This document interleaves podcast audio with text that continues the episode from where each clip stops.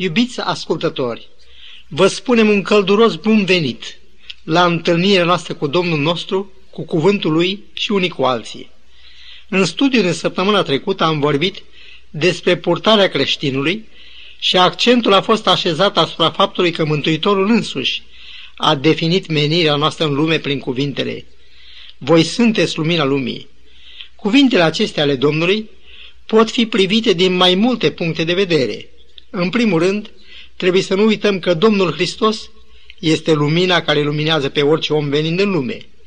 În ce privește pe copiii lui Dumnezeu, Apostolul Pavel spune în Galaten 4,19 că Hristos trebuie să ia chip în noi. Și Marele Apostol afirmă în aceeași epistolă, capitolul 2, versetul 20, că Hristos trăiește în el. Dacă Hristos trăiește cu adevărat în noi, atunci suntem lumina lumii. În studiul nostru de azi, aș dori să ne ocupăm de purtarea creștinului față de propriul său corp. Să nu uităm însă că dacă Hristos locuiește în noi, trupul nostru devine un templu, căci așa numim lăcașul unde locuiește Dumnezeu. În 1 Corinteni 6 cu 19, cuvântul Domnului ne vorbește astfel. Nu știți că trupul vostru este templul Duhului Sfânt care locuiește în voi și că voi nu mai sunteți ai voștri? Această uimitoare declarație a Sfintelor Scripturi așează mari răspundere asupra noastră. Să ascultăm în privința aceasta și o somație divină. Dacă nimicește cineva templul lui Dumnezeu, pe acela îl va nimici Dumnezeu, că templul lui este sfânt și așa sunteți voi. 1 Corinteni, capitolul 3, versetul 17. Așadar, Biblia definește două lucruri, și anume, că trupul nostru este un templu și că el aparține lui Dumnezeu. Desigur, această revelație a Sfintelor Scripturi, că trupul nostru este un templu și că el aparține lui Dumnezeu, creează îndreptățite îngrijorări tuturor celor ce se tem de Domnul. Îngrijirea sănătății este așadar mai mult decât o problemă strict personală, cristalizată în înțeleapta zicală, cum îți vei așterne și vei dormi. În conștiințele indiferente sau adormite față de problema sănătății ale atâtor creștini, cuvintele Scripturii, dacă nimicește cineva templul lui Dumnezeu, pe acela îl va nimici Dumnezeu, răsună ca un semnal de alarmă pentru fiecare dintre noi. Sănătatea noastră depinde de îngrijirea trupului nostru. Unul din cele mai însemnate lucruri pe care trebuie să-l avem în vedere este felul cum ne hrănim.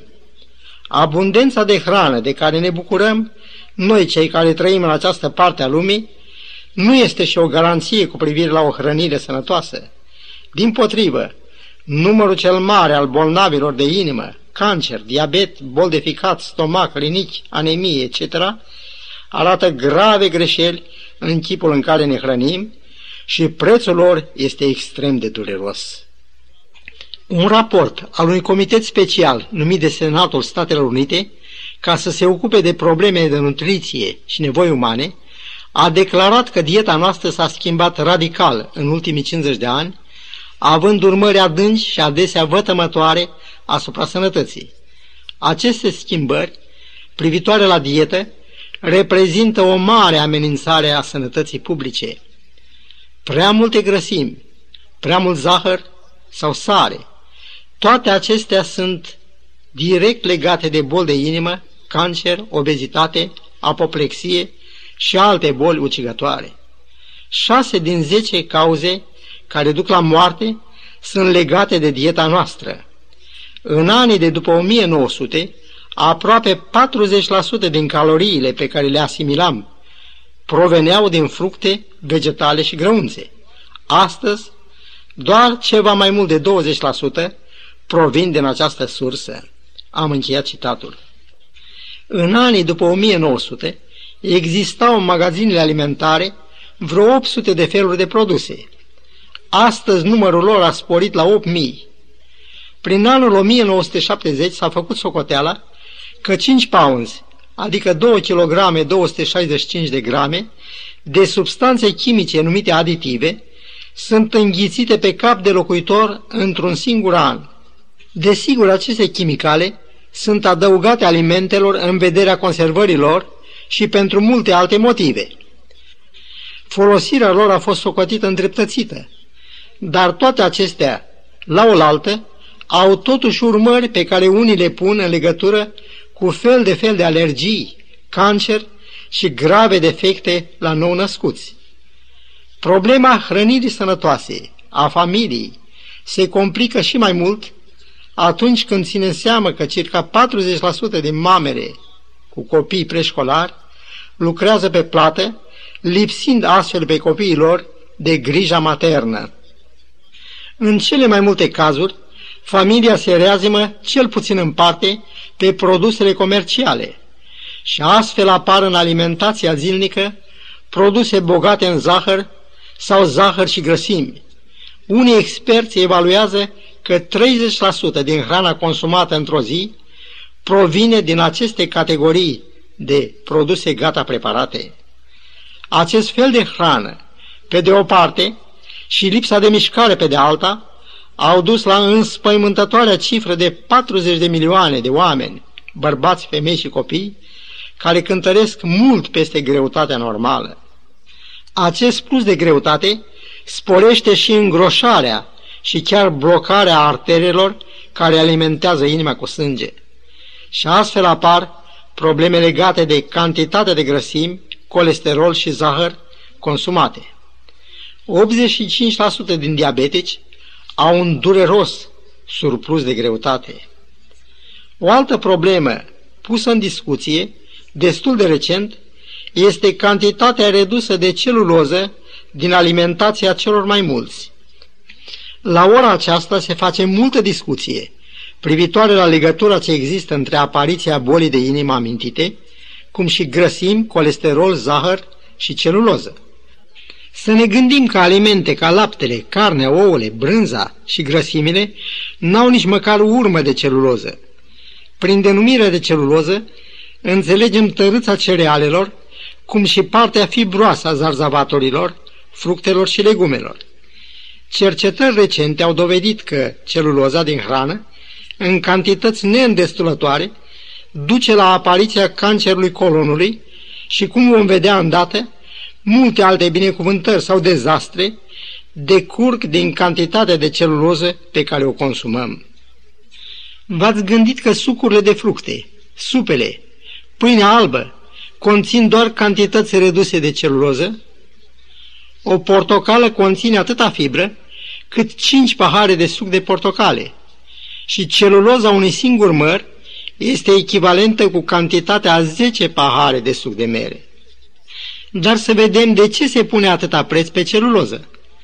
Se știe că ea atrage apa în tractul digestiv și previne în felul acesta constipația. Tot ea exercită un efect binefăcător asupra mușchilor tractului digestiv și previne diverticuloza. Celuloza grăbește trecerea materiei nutritive prin tractul digestiv și scurtează astfel timpul de trecere. În felul acesta, anumiți agenți aflați în hrană și care pot produce cancer sunt împiedicați să vateme țesuturile. În plus, celuloza leagă grăsimi ca de pildă colesterolul și le elimină odată cu scaunul. Gândiți-vă că faptul acesta aduce cu sine scăderea concentrării grăsimilor din sânge și odată cu aceasta și riscul îngroșării sau blocării arterelor inimii. Celuloza conținută de măr este îndeoseb indicată pentru scăderea colesterolului.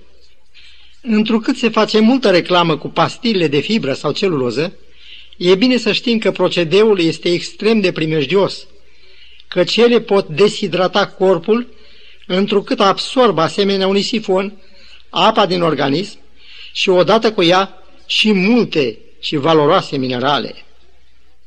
Făina de grâu prin rafinare nu pierde numai tărâță, despre ale cărei foloase am vorbit, ci și 40% din cromul atât de necesar funcționării pancreasului, 86% din mangan, 76% din fier, 89% din cobalt, 68% din cupru, 78% din zinc și 48% din molibden. Timpul nu ne îngăduie să vorbim de fiecare mineral amintit. Fierul se găsește în fiecare celulă, nu numai la oameni, ci chiar și la plante și animale. El e un component al hemoglobinei. Să știe că hemoglobina, din globulele roșii, transportă oxigenul în organism. Cam de 75% din fierul din corp este în sânge. Zincul contribuie la formarea vreo 20 de enzime. El ajută la vindecarea rănilor, joacă un rol important în creștere și în menținerea țesuturilor corpului. Diabeticii să nu uite că zincul este un component al insulinei. Zincul s-a dovedit eficient în tratarea acneelor. Cerealele sunt una din cele mai importante surse de zinc. O, dacă am învățat să folosim făina integrală în locul făinei albe. Laptele și gălbenușul de ou conțin de asemenea zinc. Rele neînchipuit mai mari s-au produs prin rafinarea zahărului față de rafinarea făinii din cerealele măcinate. Iată câteva rele produse de zahărul rafinat. Reduce putința de funcționare corectă a globulelor albe din sânge. Se știe că acestea sunt armata de apărare a organismului nostru.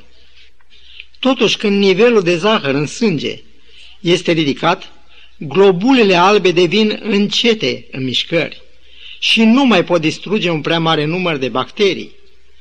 Consumul sporit de zahăr ridică nivelul lipoproteinelor în sânge, fapt care este tot atât de dăunător ca un colesterol ridicat, dacă nu chiar și mai primejdios, întrucât are implicații asupra bolilor de inimă. Și să nu uităm un lucru. Corpul nostru, ca și un bec electric, are nevoie de o anumită cantitate de energie. Aceasta atârnă de activitatea lui. Tot ce este în plus, el depozitează sub formă de grăsimi. Grăsimea în proporții modeste este o binecuvântare pentru organism. Pe lângă rolul ei protector, ea constituie și o prețioasă rezervă pe care corpul în timp de criză o poate refolosi pentru nevoile lui de energie. Dar să revenim la nevoile de hrană ale organismului. Se știe că principala sursă de energie a corpului nostru sunt hidrații de carbon. Aceștia sunt zaharuri de felurite forme, pornind de la miere, zahărul de fructe și până la pâinea cea de toate zilele. Pâinea este un adevărat depozit de zaharuri, pe care organismul îl transformă în zaharuri mai simple, monozaharide. Ele sunt principala sursă de energie a corpului nostru. Să vorbim puțin și despre grăsimi. Ele ne sunt absolut necesare, dar în cantități limitate. Unele vitamine, cum ar fi vitamina A, vitamina D, E, vitamina K, n-ar putea ajunge în organism dacă n-ar fi grăsimile în care să se dizolve. Gândiți-vă ce s-ar face organismul nostru fără de vitamina A. Vederea noastră, toate mucoasele care căptușesc gura, stomacul, intestinele, plămânii, căile urinare, toate acestea depind de vitamina A. Creșterea oaselor depinde tot de ea. Ea are un rol în producerea globulelor roșii, în funcționarea anumitor glande, ca de pildă tiroida, etc. Lipsa ei afectează vederea, părul, pielea, oasele, dinții și sistemul nervos. Sursa principală pentru obținerea vitaminei A o constituie vegetalele, morcovii, păpădia, spanacul, cantalupii, bracoli, de asemenea roșiile, caisele, piersicile, etc. sunt importante surse de vitamina A. Copiii trebuie învățați să mănânce din toate acestea. Alminter, riscul este enorm. Vitamina D este o altă vitamină solubilă în grăsimi. Trebuie să spunem că vitamina aceasta se formează în prezența razelor de soare. De aceea iarna și vara copiii trebuie să se joace afară, iar bătrânii să fie duși de la umbră la soare. Oasele noastre datorează mult acestei vitamine. Lipsa ei scoboară absorpția calciului. Rahitismul e o boală care afectează copiii și se datorește lipsei vitaminei D.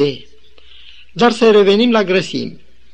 Sursa principală de grăsime e constituită din alune, nuci, semințe de floarea soarelui, bogate în zinc, uleiuri vegetale și alimente de natură animală. Când acizii grași, nesaturați, care se găsesc în uleiuri lipsesc, pielea se înroșește, se irită, iar în ficat apar anumite anormalități. Oamenii amenințați de bol de inimă ar trebui sfătuiți să renunțe la unt și alte grăsimi animale și să folosească în schimb uleiurile. Trebuie să amintim că uleiurile sunt foarte ușor supuse alterării. De aceea s-au căutat tot felul de soluții ca adaosul de conservanți, etc. Dacă citiți pe etichetele sticlelor de ulei, veți găsi scris adesea hidrogenat parțial. Hidrogenarea este un procedeu chimic prin care uleiul vegetal este transformat în unt vegetal. Margarina are o bună parte de uleiuri hidrogenate, fapt care îi dă consistența de unt.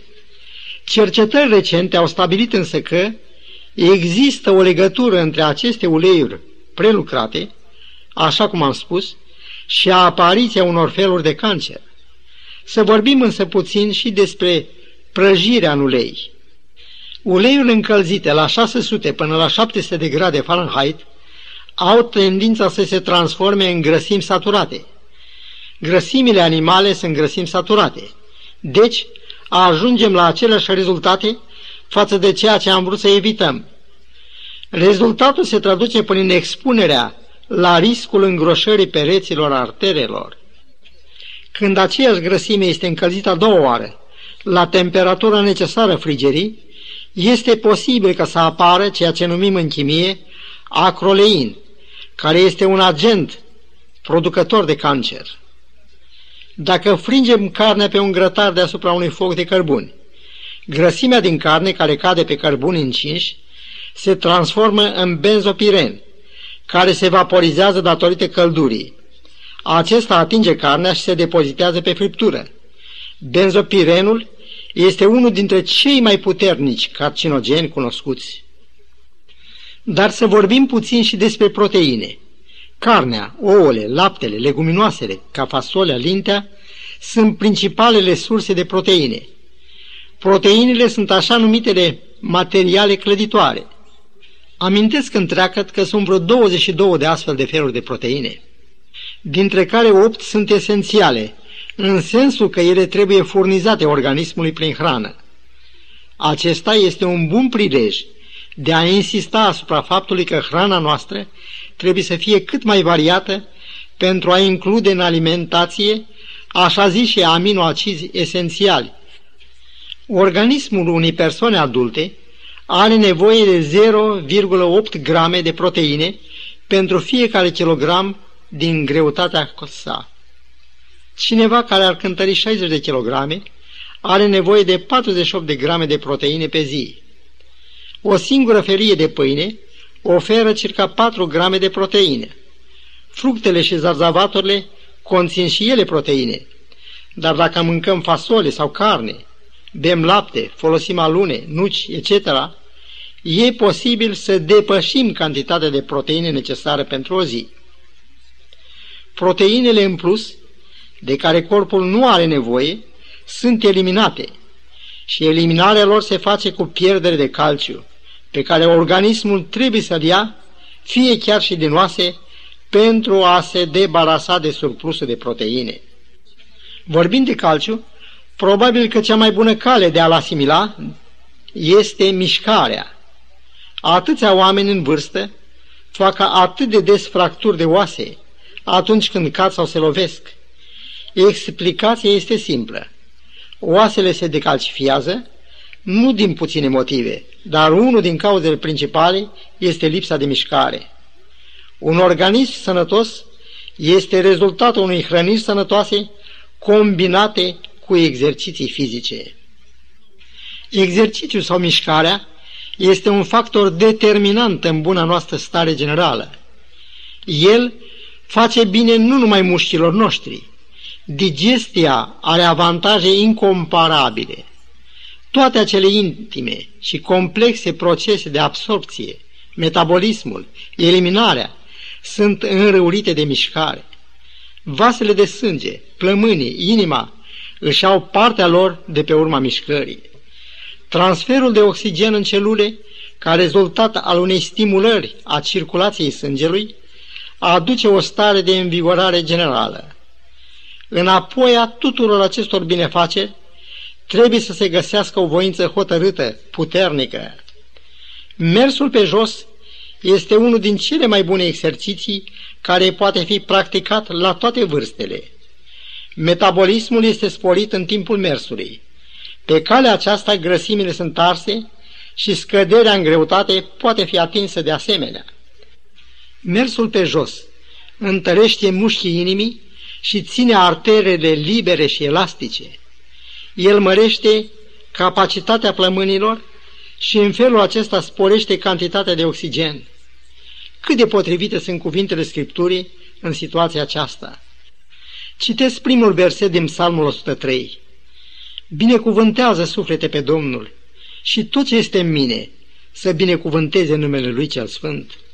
Nu numai buzele noastre, ci și venele noastre, gâlgâind de viață, să laude numele Lui. Inima noastră plină de bucurii și recunoștință să-L proslăvească, fiindcă a făcut din noi făpturi atât de minunate. În încheiere, cuvântul Domnului ne dă acest îndemn. Deci fie că mâncați, fie că beți, fie că faceți altceva, să faceți totul pentru slava lui Dumnezeu. Să ne aducem aminte că noi, potrivit făgăduinței Domnului, așteptăm un cer nou și un pământ nou. Foarte puțină vreme ne mai desparte de acel glorios eveniment. Noi trebuie să ne pregătim să întâmpinăm acei zori de zi ai veșniciei. Apostolul Pavel spune, mă port aspru cu trupul meu și îl țin în stăpânire. Să nu uităm că am citit că trupul nostru este un templu. Iubiți prieteni, să trăim ca în prezența lui Dumnezeu. De aceea să ne rugăm împreună. Îți mulțumim, Părinte Ceresc, că vrei să locuiești cu noi. Ajută-ne să te proslăvim în trupurile noastre astăzi și în acele trupuri nemuritoare la arătarea ta și în veșnicie. În numele Domnului nostru Isus Hristos te binecuvântăm pentru toate. Amin.